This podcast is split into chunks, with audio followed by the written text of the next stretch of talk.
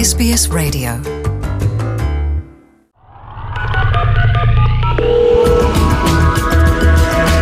Hagarinya Report.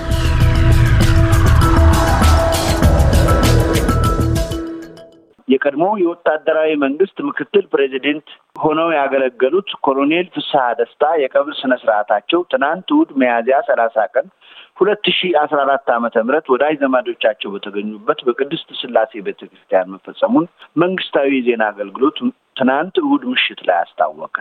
የቀድሞው የክብር ዘበኛ ባልደረባ የነበሩት ኮሎኔል ፍስሐ በደርግ አባልነታቸው ለአስራ ሰባት ዓመታት በተለያዩ መንግስታዊ ኃላፊነት ማገልገላቸው ይታወሳል። በኢህአዴግ ዘመን ለሀያ ዓመታት ታስረው እንደነበርም የህይወት ታሪካቸው አመልክቷል። ከስር ከተፈቱ በኋላም በደርግ ዘመን ስለገጠማቸው ውጣ ውረዶች ማስታወሻ መጽሐፍ ለገበያ ማዋላቸውም ተጠቅሷል።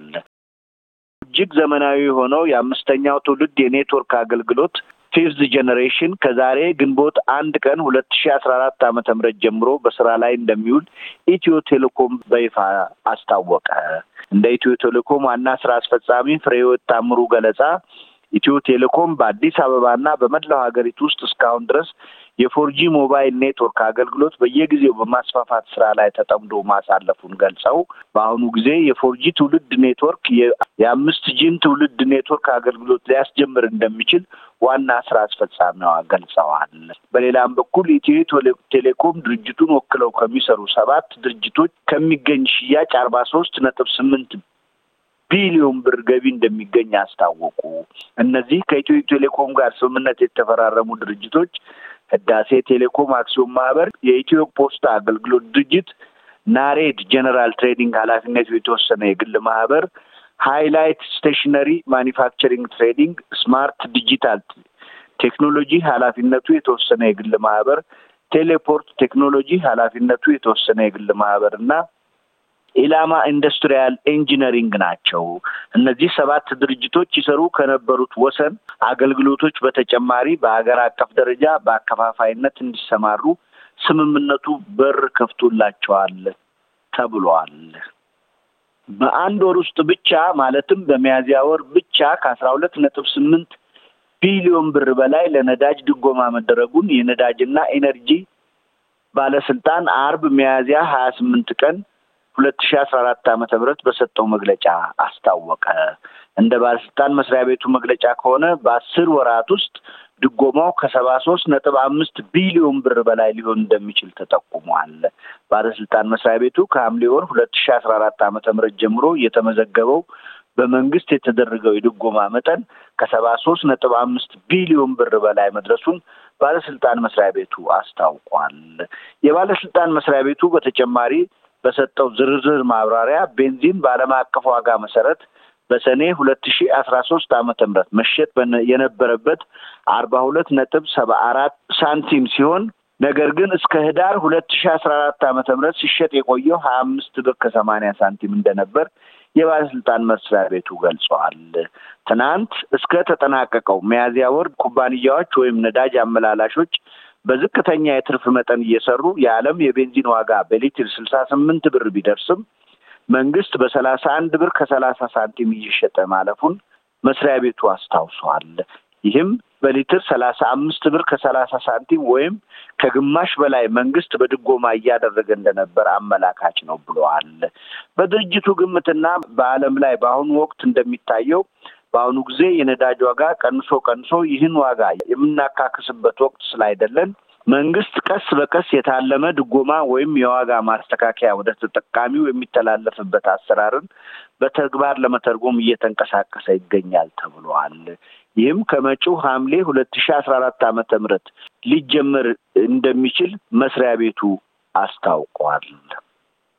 ያልተላለፉ የጋራ መኖሪያ ቤቶች እስከ መጪው ሰኔ ሰላሳ ቀን ሁለት ሺ አስራ አራት ዓመተ ምህረት ተጠናቀው ለባለ እድለኞች ለማስተላለፍ እቅድ እንዳለው የአዲስ አበባ ቤቶች ኮርፖሬሽን አርብ ሚያዝያ ሀያ ስምንት ቀን ሁለት ሺ አስራ አራት ዓመተ ምህረት ባወጣው መግለጫ አስታወቀ።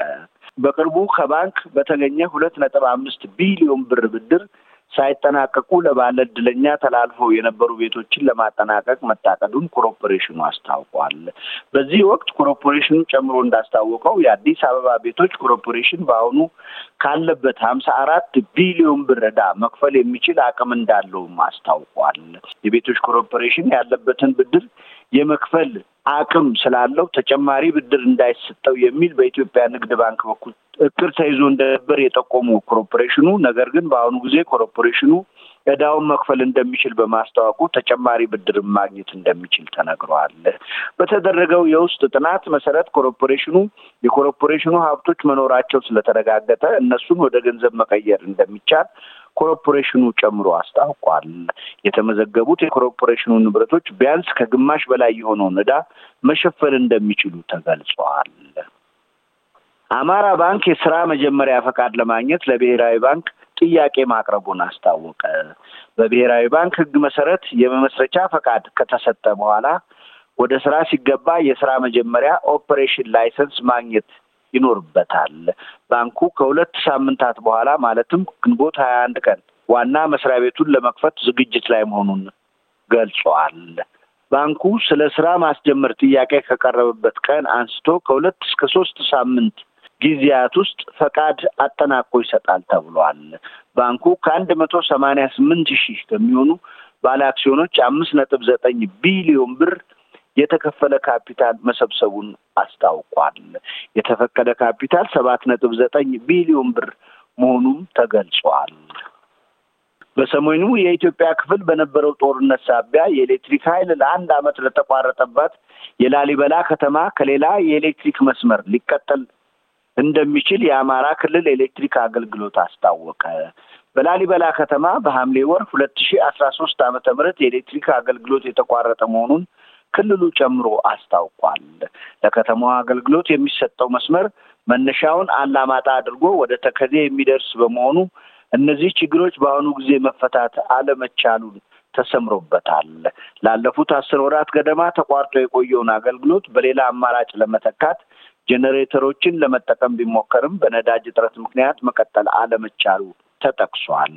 የላሊበላ ከተማ የኤሌክትሪክ አገልግሎት መስመር የተዘረጋባቸው በርካታ ቦታዎች በህወሀት ቁጥጥር ስር አሁንም በመሆናቸው አሁን ያለውን መስመር ጥገና አድርጎ ለማስቀጠል አዳጋች መሆኑን የአማራ ክልል ኤሌክትሪክ አገልግሎት አስታውቋል። አሁን ለላሊበላ ከተማ የኤሌክትሪክ መስመር ለመዘርጋት የታቀደው መነሻው ከወልዲያ ከተማ ያደረገ ሲሆን ይህንን መስመር በመጠቀም ወደ ላሊበላ ከተማ የኤሌክትሪክ መስመር ለመዘርጋት ስራ መጀመሩን ክልሉ ጨምሮ አስታውቋል።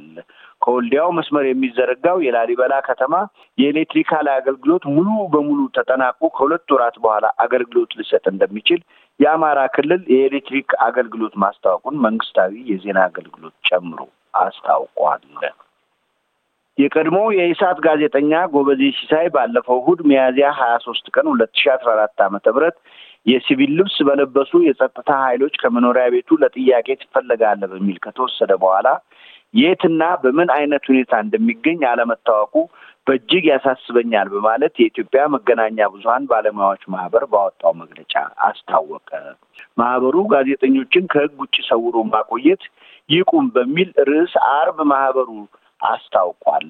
ጋዜጠኛ ጎበዜ ሲሳይ ያጠፋው ወይም የተላለፈው ሕግ ቢኖር እንኳን እንደ ማንኛውም ተጠርጣሪ በሕግ ቁጥጥር ስር ሊውልና ዳኝነት ሊሰጠው ሲገባ ከተያዘበት ቀን ጀምሮ የት እንደሚገኝ እንኳን ሳይገለጽ ቀናትን ማሳለፉ የመብት ጥሰት ብቻ አይደለም ያለው የማህበሩ መግለጫ ይልቁንም ይህን ያልተገባ አደገኛ አዝማሚያ በጋዜጠኞች ላይ እንደ መብት የቆጠረው መንግስት ያስመስልበታል ሲል ማህበሩ ጠቅሷል።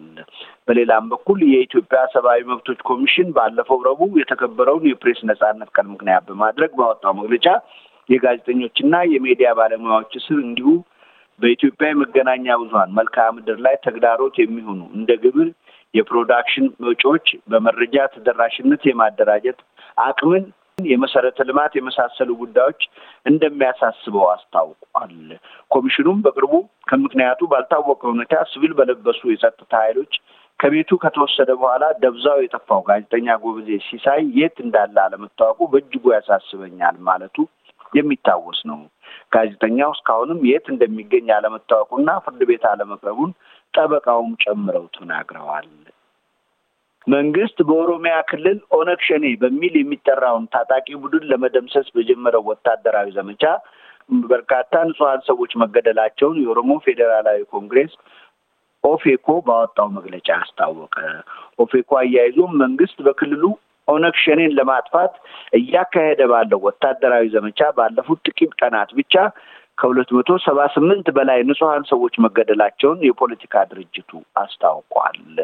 ኦፌኮ ጨምሮም አሳውን ለማጥፋት ባህሩን ማድረቅ በሚል መርህ የሚመራው ወታደራዊ ዘመቻ ንጹሐንን መግደል፣ ቤታቸውን ማቃጠል፣ ንብረታቸውን መዝረፍና ማውደም ዜጎችን ለእስርና ለስቃይ መዳረግ አንዳንዴም ልጆቻቸው ከኦነግ ሸኔ ጋር ግንኙነት አላቸው በሚል ወላጆችን መግደል የተለመደ የሆነ መምጣቱን ኦፌኮ ገልጸዋል።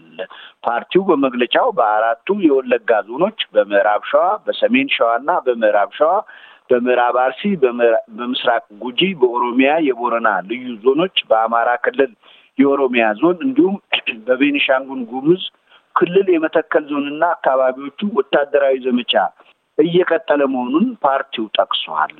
ለኤስቢኤስ ሬዲዮ የአማርኛ ዝግጅት ክፍል ከአዲስ አበባ ሰለሞን በቀለ። እያደመጡ የነበረው የኤስቢኤስ አማርኛ ፕሮግራምን ነበር። የፕሮግራሙን ቀጥታ ስርጭት ሰኞና አርብ ምሽቶች ያድምጡ። እንዲሁም ድረገጻችንን በመጎብኘት on demand እና በኤስቢኤስ ራዲዮ mobile app ማድመጥ ይችላሉ። ድረገጻችንን ኤስቢኤስ ዶት ኮም ዶት ኤዩ አምሃሪክን ይጎብኙ። Want to hear more stories like this? Listen on Apple Podcasts, Google Podcasts, Spotify, or wherever you get your podcasts from.